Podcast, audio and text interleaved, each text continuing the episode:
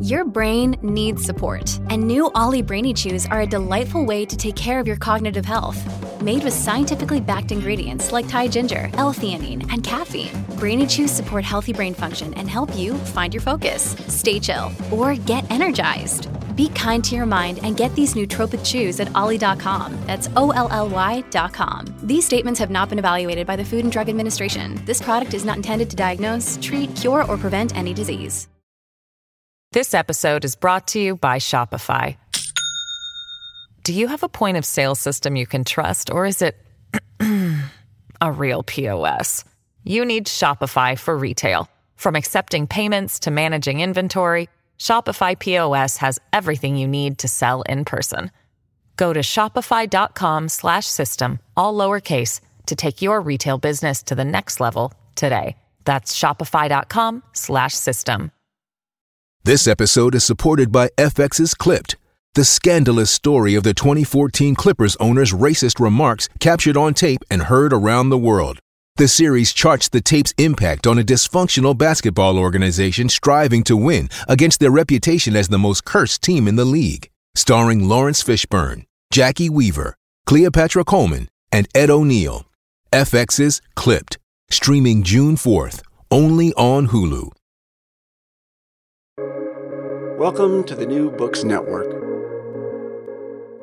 Hello and welcome to another episode on the New Books Network. I'm one of your hosts, Dr. Miranda Melcher, and I'm very pleased to have with me today Dr. Marion Gibson to tell us all about her book titled Witchcraft: A History in 13 Trials, um, published this year by Simon and Schuster. This is a fascinating book that pretty much does exactly what it says. It tells us the global history of witchcraft and witch trials by focusing on 13 significant trials um, through centuries, really, to help us understand what is going on with witch trials and witch hunts and witch accusations and all of those things. Um, but before I get too excited and too ahead of myself, Marion, thank you so much for being with us on the show. No problem, Miranda. It's lovely to be here. Before we dive into your fascinating book, would you mind introducing yourself a little bit and explaining why you decided to write this? Mm. Yes, so I'm a professor at Exeter University, and I encountered the subject of witch trials many years ago, over a quarter of a century ago now, which seems like a very long time. And I was given an account of a witch trial, so a kind of early newspaper account, basically an Elizabethan witchcraft pamphlet. And I looked at this thing and thought, just like you said, what is going on here? Why are these people telling these stories of magic? Why do they think their neighbours are witches? Why are some of them confessing to being witches? Why would they do that? And the thing that really interested me was that we were hearing from obscure people, people who were very likely illiterate who lived in obscure villages. This was a little case from Elizabethan Essex, and a lot of them were women. And that interested me very much because, as well as talking to us about witchcraft, they were talking to us about their daily lives. And I hadn't heard from those people before. That was what really excited me about this. So my interest has always been in witch trials, but it's also particularly been in the history of accused women and accusing women and the way that they used stories of magic to talk about themselves, really. Hmm very intriguing motivation um, and allows us to kind of get on into the book. So, obviously, the title tells us something about the structure of this a history in 13 trials. Um, but as one reads the book, realizes obviously there's way more than 13 trials um, that have happened. So, how did you choose 13? How did you decide which trials to include? Sort of talk us through the structure of the book a bit, please. Mm. Well, we've got 700 years to cover here, so it wasn't particularly easy deciding which trials to include. For the first part of the book, I picked some biggies. So I picked Salem um, and the Witchfinder General slash Matthew Hopkins trials of, of the English Civil War because, you know, those are big ones that people will have heard of, and they've both been trials that I've been specifically interested in the past. And I picked ones which had significant people involved in them that people might have heard of. So, for example, Heinrich Kramer or Kramer, who wrote Malleus Maleficarum, the, the Hammer of Witches, the big medieval demonology. Um, I start with a trial that involves him. So that was a kind of easy spot to start, really, 1485, and, and keep going. And in the second part of the book, I tried to think about the way that the idea of the witch is, is received now in contemporary culture. So they're witch trials in the sense that they all involve witchcraft or magic, but each of them showcases a different aspect of the way that the idea of the witch trial has been used. And that part, the second part of the book, um, and the third part move from the 18th century to the present. So we've got a, a trial from 18th century France where people are fighting essentially over what witch means. You know, this is the quotes age of reason. Uh, what are we going to do with this old concept? And then we move forward to the 19th and 20th centuries. So we've got the trial trial of a spiritualist medium.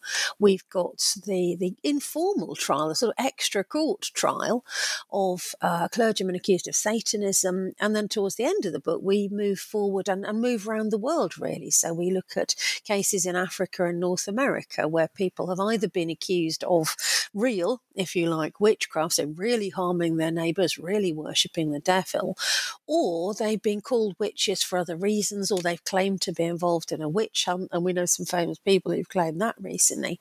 So I tried to, over the course of 700 years, take people on a tour of what the word witch meant in different eras and what the idea of the witch trial meant in different eras and what it might mean today, if that makes sense. It does, and you've just summarized that so like neatly and tidily that it um, very much, I think, belies the amount of work that went into figuring all that out. Yes, it wasn't a neat and tidy process.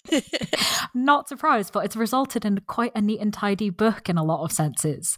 Um, so, thinking obviously about a witch trial, um, there's kind of two obvious sides, and obviously it's more complicated than that. But starting with the two obvious sides, can you tell us about the kinds of characteristics that people are likely to have if they're the ones being accused of witchcraft, and to what extent those characteristics have changed over this time period? Mm. This is one of the structuring you know, tricks of the book, really, to get people to think about whether these are the same types of people or not. And the things I think remain the same are that a very large majority of them, in most cases, in most jurisdictions across history, are women. And that's important. So it's a book about gender history but also they very often tend to be poor people, not exclusively again, but quite often.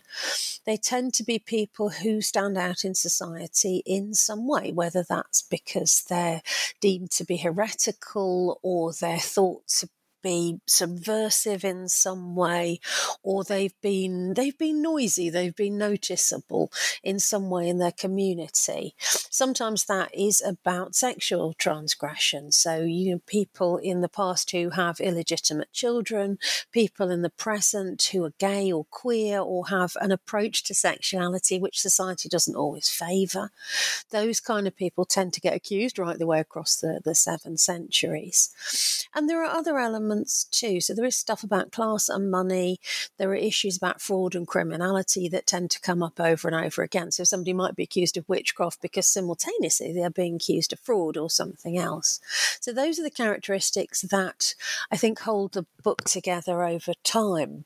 But one of the interesting things I found was that that those things sometimes apply to accusers as well. It's really interesting the way that witchcraft is used to talk about those sort of issues, both by accusers and by accused. So, quite often, that idea of magic is associated with trickery. So, you know, fraud and witchcraft fit quite nicely together. Who is it who is tricking us? Is the, the accuser who's making something up? This, you know, terrible story about their neighbour being a witch? Or is it the accused witch themselves who is, you know, tricking us with the aid of demonic illusion? Or whatever. And stuff about gender comes up on, on both sides too. A lot of the accusers are women. And that was something that I wanted the book to talk about, you know, the kind of competition between women that we see in the past, but also we see today in culture, the way that culture tends to set up good women versus bad women um, and play on those. So I've tried really throughout the book to keep coming back to those same characteristics. And, and the book ends with a list of characteristics that people might want to look out for if they're being asked to consider the idea of a witch trial or they're being asked to persecute somebody. It's really a book about what are the traits of persecuted people? Why is this? How does this last over time? Is there anything we can do about it? Hmm. Which is really quite useful to kind of put those things together. Um, mm. And I think brings the book beyond just history and very much into current events as well. Mm, Thinking about the so, sorry, yeah. No, no, that's fine. I really wanted it to be a relevant book. I've written lots of books about witches in history before, um, and they're all academic books. This is my first trade book, a you know crossover book, and I really wanted people to look at it and think, yes, yes, yes, you know, but this is not history really anymore. Some of this is clearly historical. You know, this happened in 1485 or 1645 or whatever. But I also recognise these traits in society today. That's what I wanted wanted readers to go away with. So I, I, took a bit of a step outside my comfort zone, really, and stopped setting everything in the past and just let it be something that people could find relevance in their own lives to, so that they could actually use the book in different ways, if that if that makes sense. Mm-hmm, very much so. And I think obviously part of that relevance is, as you said, the characteristics of those accused and persecuted, but also, of course, the characteristics of those doing the accusing um, doing the witch hunting. So, what sorts of characteristics do these people tend to have, and to what extent are these consistent over time? Mm. Interestingly, they too are often people who step outside of the social norm in some way. So they're, they're, they're notable because they have been accused of something. Perhaps so Heinrich Kramer, you know, accused of embezzlement and bullying and all sorts of nasty stuff. Um, and in other circumstances, you can see how he too might have, have been treated as heretical. He certainly gets himself into some awful trouble when he tries to accuse witches in Innsbruck in the first trial in the book and I wanted readers to think about you know where the where the balance is between accused and accuser where the power is. It's quite easy for the accuser to lose power in certain circumstances and themselves end up being demonized. So i wanted them to think about that. So often accusers are people who are themselves quite notable. Maybe they are a bit noisy in their society. Maybe people have turned upon them in certain ways. And one of the ways that they then deflect suspicion and criticism from themselves is to accuse other people of witchcraft. And i think we see that towards towards the end of the book too. You know that the key person shouting witch hunt in contemporary times is Donald Trump, who has been accused, rightly, I think, of all sorts of other things, and uses that phrase witch hunt as a deflector. So I tried to talk throughout the book about the way in which the accusers are finding witches to demonize because they themselves are under threat in some way, or they consider themselves to be so. Um, the Salem accusers, Matthew Hopkins and his friends in in um, Civil War Essex, you know, they were people too who were living under considerable threat, whether it was threat from civil war going on around them or threat from Native American attacks. There are there are two American trials one in Virginia in the 1620s and the other one in Salem in the 1690s, the famous one. And the sets of people who are doing the accusing live under the same sort of threat as those that they they are accusing of witchcraft. You know they too are in danger of starvation and native american attack you know quite understandably um, they you know, they're, they're starving in many ways and they're very they're very exposed to ideas of sin and blame in their own lives and so i try to look at the way that those people have turned on others in part as a, a mechanism for defining themselves and defending themselves.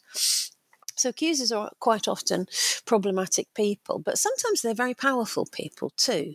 Um, and again, Donald Trump is a good example. Yes, he's been accused of various things, but still, you know, a very powerful white male in charge of one of the world's superpowers. He's a very powerful person. And if you look back into history, you can see other witch accusers who are similar. King James VI of Scotland, for example, um, who accuses some, some, women of witchcraft in the, the 15 80s and 90s, and he turns up in the book. Uh, the governors of the Virginia colony, the governors of, of the, um, the Massachusetts colony, those people were also very powerful. I've looked at a Norwegian trial um, from the 1620s where, again, the king is involved tangentially, but, but importantly through his local governor. So, quite often there are people who are authority figures, who are stamping down on what they see as dissent or problem um, and deflecting anger and suspicion from their own activities in some ways by picking on others. So a lot of it is about scapegoating. Sometimes the accusers are are powerful folk and they find ways to distract attention from their own activities by pointing to others and saying, that group over there, that's the problem. And obviously, we see this a lot in contemporary society. Race is a big issue within the book. And one of the things that I wanted to explore is the way that it's often Indigenous people uh, or migrant people who are being accused and, and scapegoated. And of course, that's very resonant in society today, too. Hmm. Very much so. I think a lot of those characteristics, um, even people who may not be familiar with James the First and Sixth, they're like, hmm, but that does sound similar to some other people. Mm. So okay, yeah, making a lot of links there already. You mentioned obviously what happened in Innsbruck in 1485 a few times, and that is the first trial in the book. So, can you tell us about kind of why you chose this as the starting point? Mm, it was partly because of Heinrich Kramer. I thought, well, he is an important figure, and a lot of people will have heard of him. And if people are going to name a demonology, it's probably going to Malleus Maleficarum that they know about. You know, you can argue about how significant it is in in actuality, and people have done that. But it's it's the big name. It's the one that people know. But alongside of that, and very importantly, I became really interested in the key accused person, a woman called Helena Scheuberin.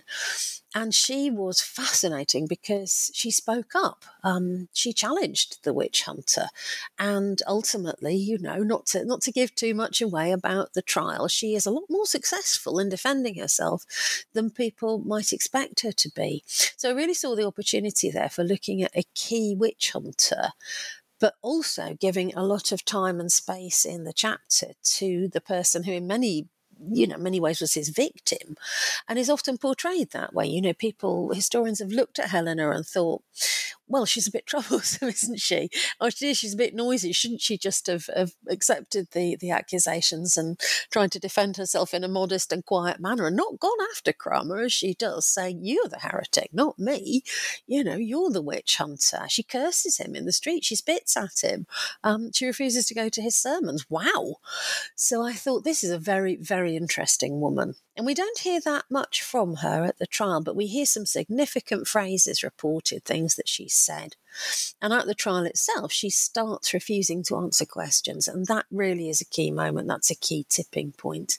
So I was very excited by the opportunity to tell Helena's story as well as Heinrich Kramer's. Yeah, I have to say, reading it, I had multiple moments of like, okay, that's not what I expected was going to happen. That's brilliant. Um, so it was definitely a really, I thought, interesting way to open a book up that's trying to raise a lot of these questions of who is accused and who is doing the accusing and why. Um, it kind of brings a lot of those things into focus, I think, because it doesn't necessarily pan out exactly the way that we'd expect. Mm.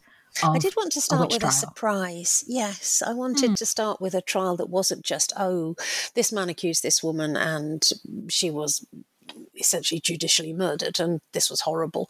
I didn't want it to be a kind of festival of gloom and despair and the same story over and over again. So we do start with a trial that does actually challenge some of the reader's expectations. And I, yeah, I really enjoyed doing that. I mean, it was great reading, so I think it worked pretty well. I'm glad to hear it. Thinking about some of the um, other trials uh, in that first period of the book, I think particularly, um, listeners familiar with European religious history, thinking about things like 1485 and seven centuries, will realize at some point we've got the Reformation happening here. Obviously, at slightly different times in different countries, but very much a pretty big deal. And yet, it's not like the Reformation magically stops witch trials um, or that they don't start until the Reformation. So, what impact did the Reformation have on conceptions of witches, on incentives for witch trials? Mm. It was one of the most difficult parts of the book to write, actually. The editors kept coming back to me and saying, um, Can you just explain that knotty point about the difference between Catholic and Protestants? Or can you just tell us who these other people are who, you know, you're calling Puritans? It was actually very difficult. Anybody who's ever tried to explain the Reformation to a class of students will know exactly what I'm talking about. And then, you know, you add on a group of readers who might not even be familiar with the basic concept. So I had to spend quite a bit of time thinking, how do I get this across? The way I summarized it in the end was that like you said, it didn't have as much impact as you might expect. It would be a very nice, neat story, wouldn't it, if we started with Heinrich Kramer, you know, Dominican monk, and we said, ah, well, you see, the Catholics, they persecuted the witches, and then the Protestants came along and they didn't, and it was all very neatly done. Um, but of course, actually, they carried right on. So one of the things I had to get across was how demonology really runs as a thread across all the Christian sects that I talked about about. And I tried to get across the way in which Christianity, as it's talked about in the book, is essentially a binary system. So it doesn't really matter which sect you are part of. You still believe in that binary of God and the devil. Um, you still believe in the binary of God's people, who are, you know, the lovely churchmen around you, and the devil's people, the wicked witches over there. And I thought about ways in which I could get that across. And one of the things that also structured the book was picking a very large number of different sects. So we do get Catholic trials, we do get Protestant trials, we get trials in different types of jurisdiction, you know, inquisitional ones and, and um, accusatorial ones. We get trials in. Um, in, in Anglican Virginia, and we get trials in godly Massachusetts. So we're trying to get people to think about the ways that it's it's really Christianity that is one of the issues here. The book doesn't cover the whole globe; it covers essentially the Christian and Christianized world. So we end up with African Pentecostalism and with with QAnon conspiracy theories, which are partly, only partly, structured by by Christian thinking. Um, so that was one of the ways that I tried to, to approach it. The Reformation doesn't change things as much as you might expect, and in a sense is slightly less significant than you might expect, therefore. I mean, one of the things I think is going on in that early modern period is that the Reformation and the religious conflict that accompanies it causes people to seek out heretics, and that ends up causing people to seek out witches. So, if you like, it's an important motor of the era of the big witch hunts. But then after that, it just kind of putters along and keeps going. Um, so, I'm trying to get readers to think about that really. The Reformation is an important starting point, but it's by no means the whole story. There's a whole lot of other stuff going on too. This episode is brought to you by Shopify. Do you have a point of sale system you can trust, or is it a real POS? You need Shopify for retail. From accepting payments to managing inventory, Shopify POS has everything you need to sell in person. Go to shopify.com/system all lowercase to take your retail business to the next level today. That's shopify.com slash system. Definitely not neat and tidy. Um, no. but very important to kind of understand that nuance. And similarly, uh, obviously, one of the super famous trials you mentioned briefly is Salem, Massachusetts. Again, though, there is context that we're missing if we just focus on that particular trial to understand the history of witch trials in the United States. And you helpfully make sure that we don't fall into that trap by bringing us back to a earlier witch trial the actually the actual first one in the united states that's 70 years before salem which is quite a bit longer than i expected what does adding this new trial into our conception of witch trials in the us help us understand I thought it was really important to put this one in um, because I remember my own surprise when I discovered it. You know, I didn't, you know, I didn't discover it in the sense that nobody had written about it, but I was astonished when I stumbled across it. And this is the trial of Joan Wright in Virginia in 1626. So yeah, a very, very long time before Salem. And I thought it was important that Salem isn't the, you know, the token American representative of witch trials in the book, which does tend to be the role that it does sometimes play in accounts of the period of the witch hunts.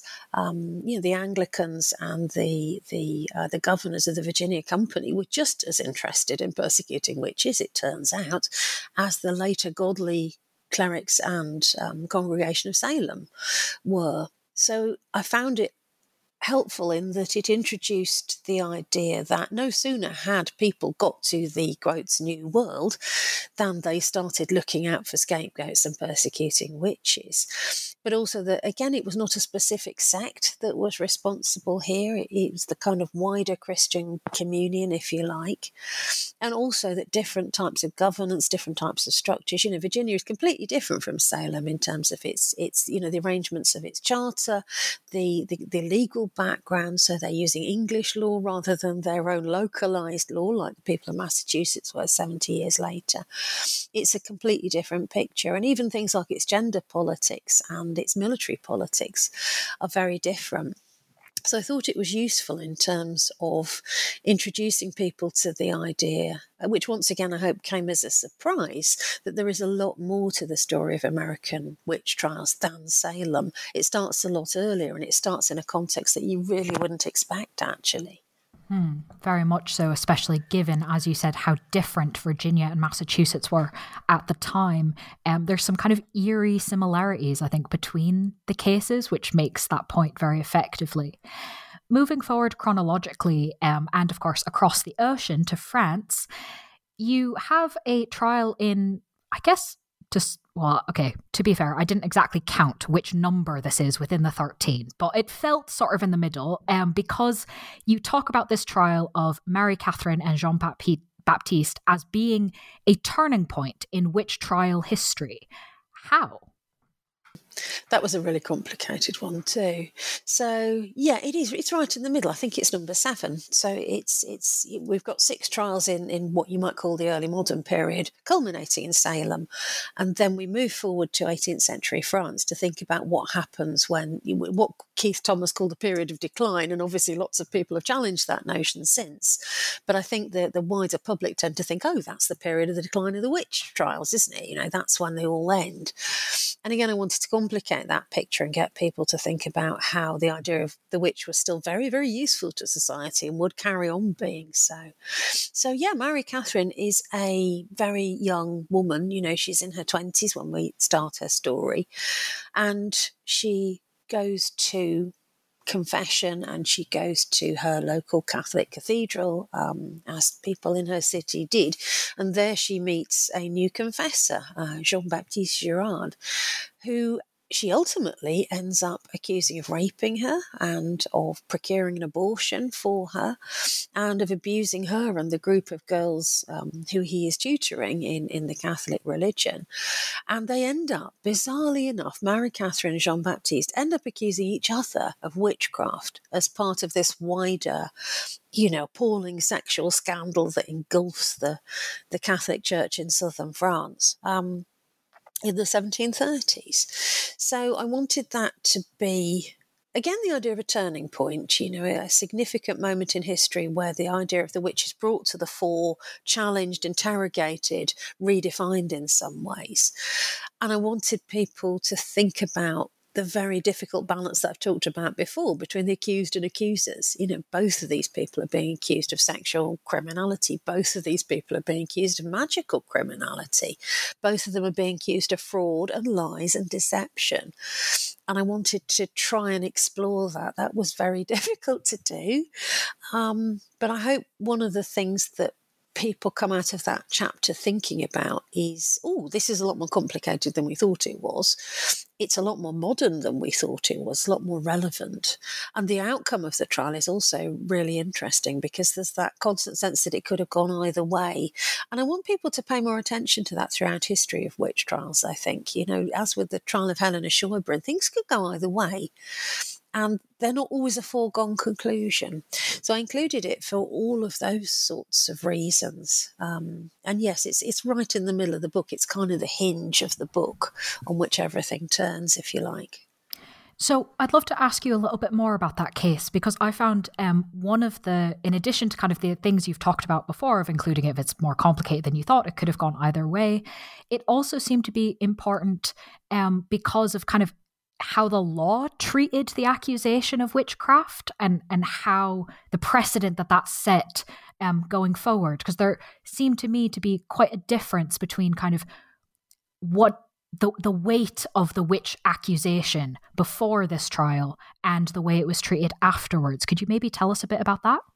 Yes, it's a development that's been waiting to happen for about four or five decades by the time we get to the 1730s.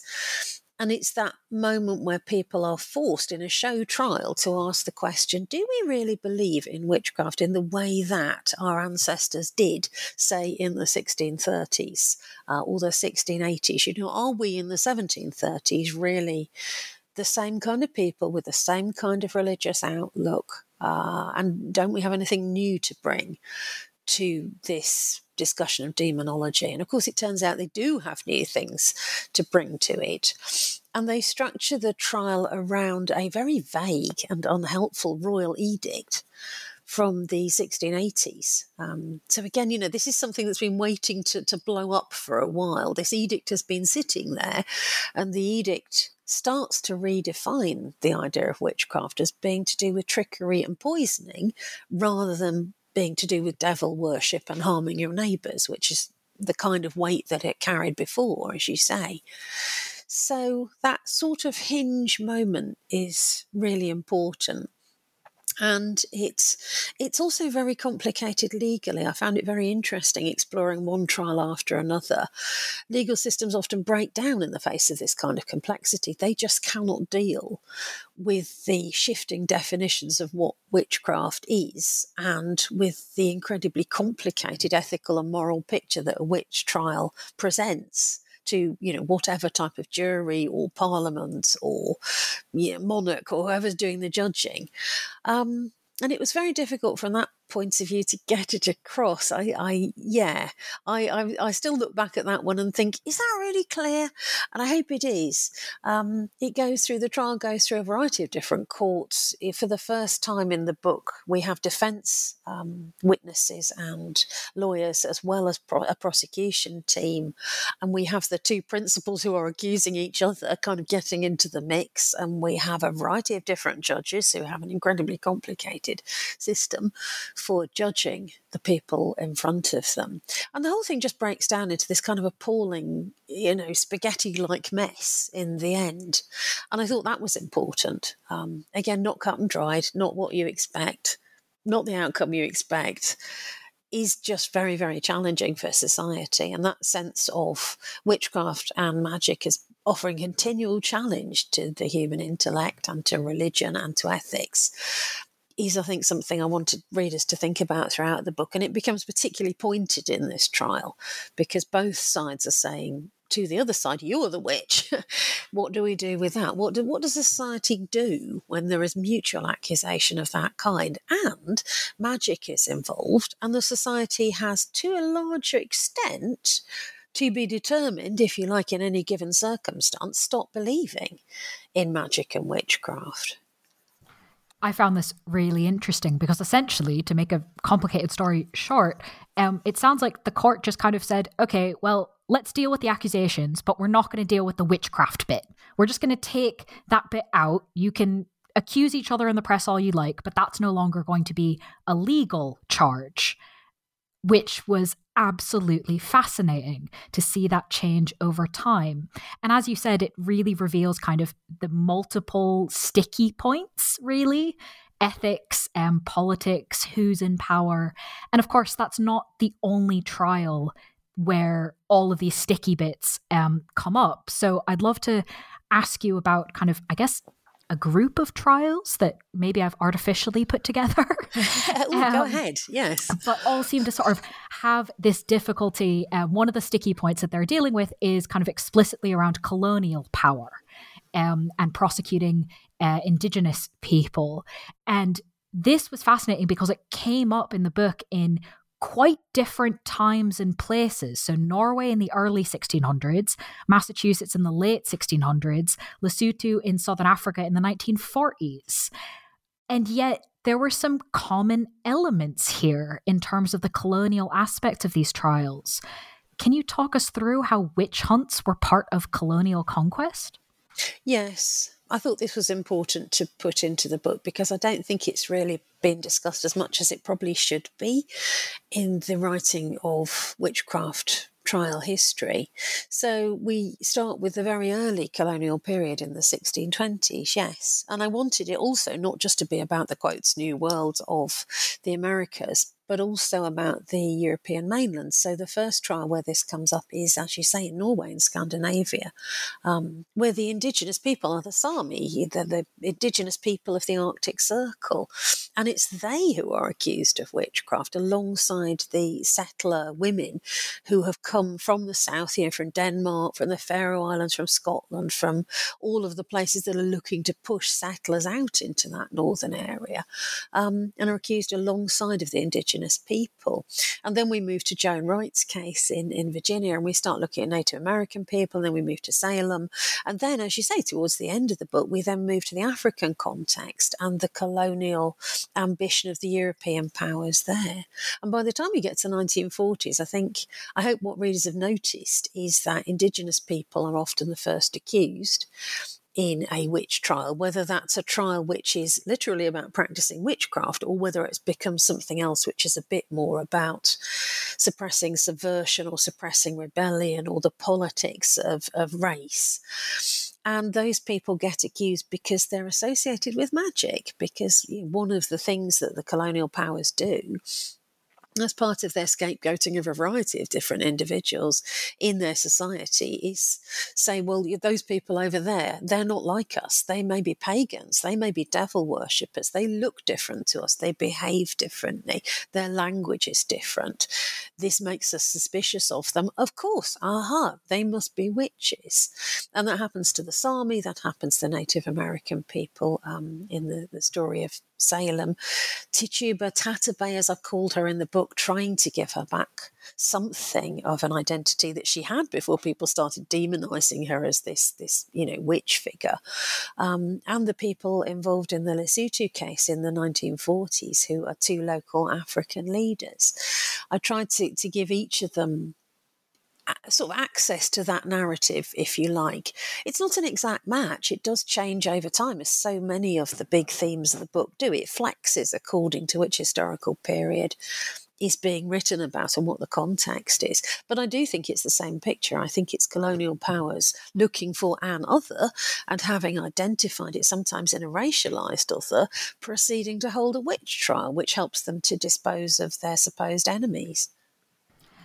I think actually that's one of the things that's so interesting that witch trials are able to be so flexible. And because we think of them, I think often in the popular imagination as such a specific thing and in such a particular time and place, simply the realization that they are this flexible is actually something quite useful to have people think about, I think. Mm, I hope so. And it was something that continually surprised me. You know, when I started looking at witch trials to to discuss. Of course, I thought about the way that we think about the witch trial in history, and as you say, it is often a very static thing. You know, we think we know everything about it. And oh well they're all quite similar aren't they? And of course there are similarities yes. But there are also quite important differences.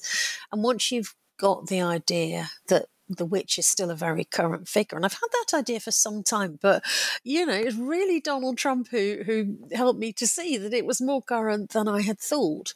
And obviously the people like the QAnon conspiracy theorists, people who think that you know, figures like Hillary Clinton and Nancy Pelosi are witches and satanic child abusers and so on and so forth. I hadn't noticed those people as much as perhaps I should have done. It's so easy, I think, particularly in the academic context, very easy to say, well, that's just mad, isn't it? You know, that's just conspiracy theory. Um, but once you think about it in the context of the long history of the witch trial, you think, hang on, yeah, but what was demonology? That was a conspiracy theory. Um, how like a modern incel, for example, is somebody like Heinrich Kramer. There are definitely similarities. You can't say that they're the same. But what if you do try and look at that big, long historical picture and look for those similarities and see if they lead you anywhere? And I did feel like the book was taking me on this journey of discovery towards just realizing how relevant witch trials are. They haven't stopped. You know, the idea that the era of the witch hunts is over is something that I really don't believe in anymore. Yes, of course, the witch trial as we conceive of it traditionally stops in the 18th century ish. But then even those trials go on in modernity. People are still being accused of witchcraft in very large numbers around the world and killed because of that. And it is just the kind of witchcraft that we often associate with a traditional witch trial harming neighbours, worshipping the devil, subversive activities against Christian authorities. And then beyond that, we've also got the metaphorical witch trial, which absolutely also doesn't stop and carries right on. And often, I mean, it would be very easy, I think, to say, oh, well, everything's a witch trial, isn't it? But I, have tried to pick trials where there is a specific magical element where the word witch is used and it's thrown against the people being persecuted as an insult, as a way of silencing them, etc.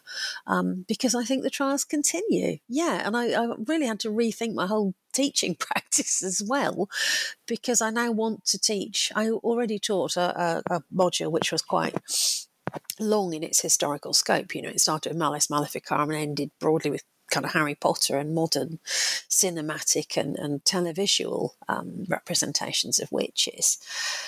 But I hadn't really thought about it as anything beyond text, if you like. And now I think actually it is well beyond text. The idea hasn't stopped. So, what do we do with that? And I've tried to reconceptualize my teaching to be essentially a history of persecution, which I hope gets students started with the now and then gets them to look back at the history um, and think, well, actually, there is a major pattern in human behaviour here, isn't there? Is there anything we can do about it? Who knows? It doesn't appear so.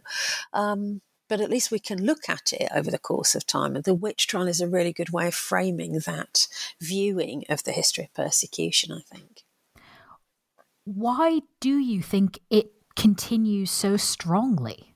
Mm, it's a horrible question, isn't it? And it was quite depressing, really, surveying the history of it, particularly in the present political moment. You know, when you are seeing conspiracy theories triumph, when you are seeing persecution legitimized by state regimes, when things seem to have fallen back from the progress that people thought that they were making in, in recent decades and where authoritarianism and injustice just seem to be flourishing wherever you look. So it's quite a depressing insight. Um, I do think it is probably built into the imaginative structures that we have about the world. You know, a lot of that analysis of binary structures is Stuart Clark's from Thinking with Demons. I think that was such an important book in getting us to think about the big picture of why people persecute witches um, and what they mean by the idea of the devil. I think it's probably sort of baked into us. I think the way that we structure the world is so often a binary one. And even breaking that down into smaller units, we still find ourselves making comparisons. We always compare and contrast. Um, we look for differences and similarities. And that really does encourage us, I think, to, to think in twos. Um, and when we do that, we also go along, you know, and you can see this obviously in, in older analyses. People like Hélène Cixous talk about this. You know, it's, it's a very it's a very simple and quite old fashioned insight in some ways. But I think once you apply it to the history of the witch trial, it just becomes very, very visible that human trait. And I'm not really sure that we can change that. I think it's it's baked into the way that we analyse the world, and academics are no different, sadly. there's been some interesting comparisons throughout the historiography of witchcraft, of academics with witch hunters, which is very saddening. But, you know, we kind of are in a sense. We're always looking to analyse and and categorize and box things up. And we do to some extent, I think, sometimes dehumanize our subjects when we do that because we're so keen to categorize them as this type or that type or this era or that era. Um, and the more that we divide history up in those binary ways, the more we're actually not really addressing the complexity of, of human history. So, yeah, a depressing insight, and I'm not sure we can change. well, maybe we can do something about it, or perhaps I, I will ask you to consider it. If what would you kind of, what questions would you like people to apply to current events, to news reports after reading your book? Mm. I want people to look at any group that they're being encouraged to persecute and think do these people have any of the characteristics laid out in this book that categorize the witch, that define the witch? Is what we are doing demonizing people, either literally or metaphorically and figuratively in some way? You know, are they primarily women? Are they people who are racially different from the main group who is doing the persecuting? Are they people who are poorer than the, the kind of mean average of the group who's persecuting them? Are they being accused of some kind of sexual impropriety or sin? are there other things that make them stand out? Is their philosophical position or their religious position different from those around them? Are they, could you see them as heretics in one way or another? And I think if they pass at least, you know, two or three of those tests and they do have those characteristics, I'd like people to think a bit harder about whether what they're being asked to do in persecuting or demonizing that group is really fair, or whether they are falling into the classic human error of scapegoating and holding a witch trial. I think that that's a very fair challenge um, to a lot of people. And I think your students taking your revamped um, history of persecution class will have many tools in order to do that. Um, and I guess that leaves me only with my final question, which obviously, besides massively revamping the way you teach this subject, um, is there anything you might be working on now that this book is done, whether or not it's a book, whether or not it's about witches, that you'd like to share with us? Yes, there is. Yes. Um, I was lucky enough to get a Leverhulme grant to do this. And so the next thing that I'm working on will be that project. We've started it now. I'm working with Tabitha Stanmore um, as the postdoctoral research associate, and she's brilliant. And we're working on a big history of the Witchfinder General slash Matthew Hopkins trials of the English Civil War in Eastern England. Um, and yeah, there will be a book coming out of that and some articles and a teacher's pack and some other lovely stuff. Um, we might do a couple of podcasts. We're already tweeting about it. People can find it under Witches Seven Hunt on a variety of different platforms.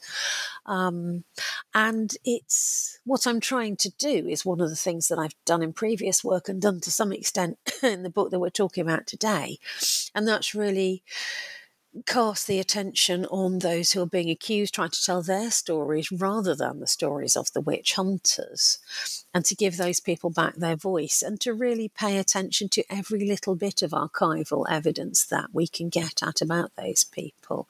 One of the things I've noticed in my writing before now is that sometimes we ignore whole classes of records because we don't necessarily associate them with what we're looking for. But if you look at, you know, wills and deeds and parish records and everything that you can possibly access about a community across a broad strand of a couple of decades, say.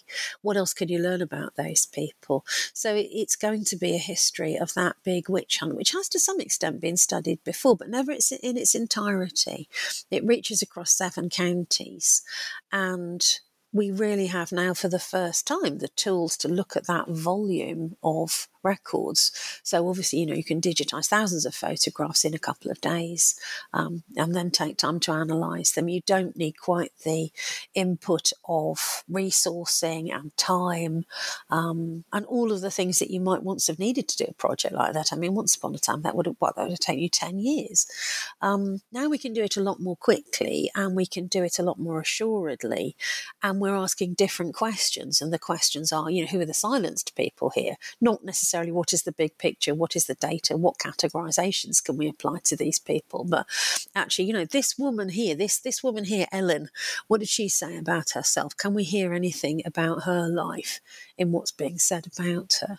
So that's the next project. Yeah, it, it's about a hmm. witch trial, but it's about a series of witch trials once again in a specific context and trying to hear once again the voices of the accused. Well, that sounds very exciting. We'll have to have you back when that book is ready. But in the meantime, of course, listeners can read the book we've been discussing, Witchcraft, A History in 13 Trials, um, that's just come out. Marion, thank you so much for being with us on the podcast to tell us about the book. Oh, it's been a pleasure. Thank you so much.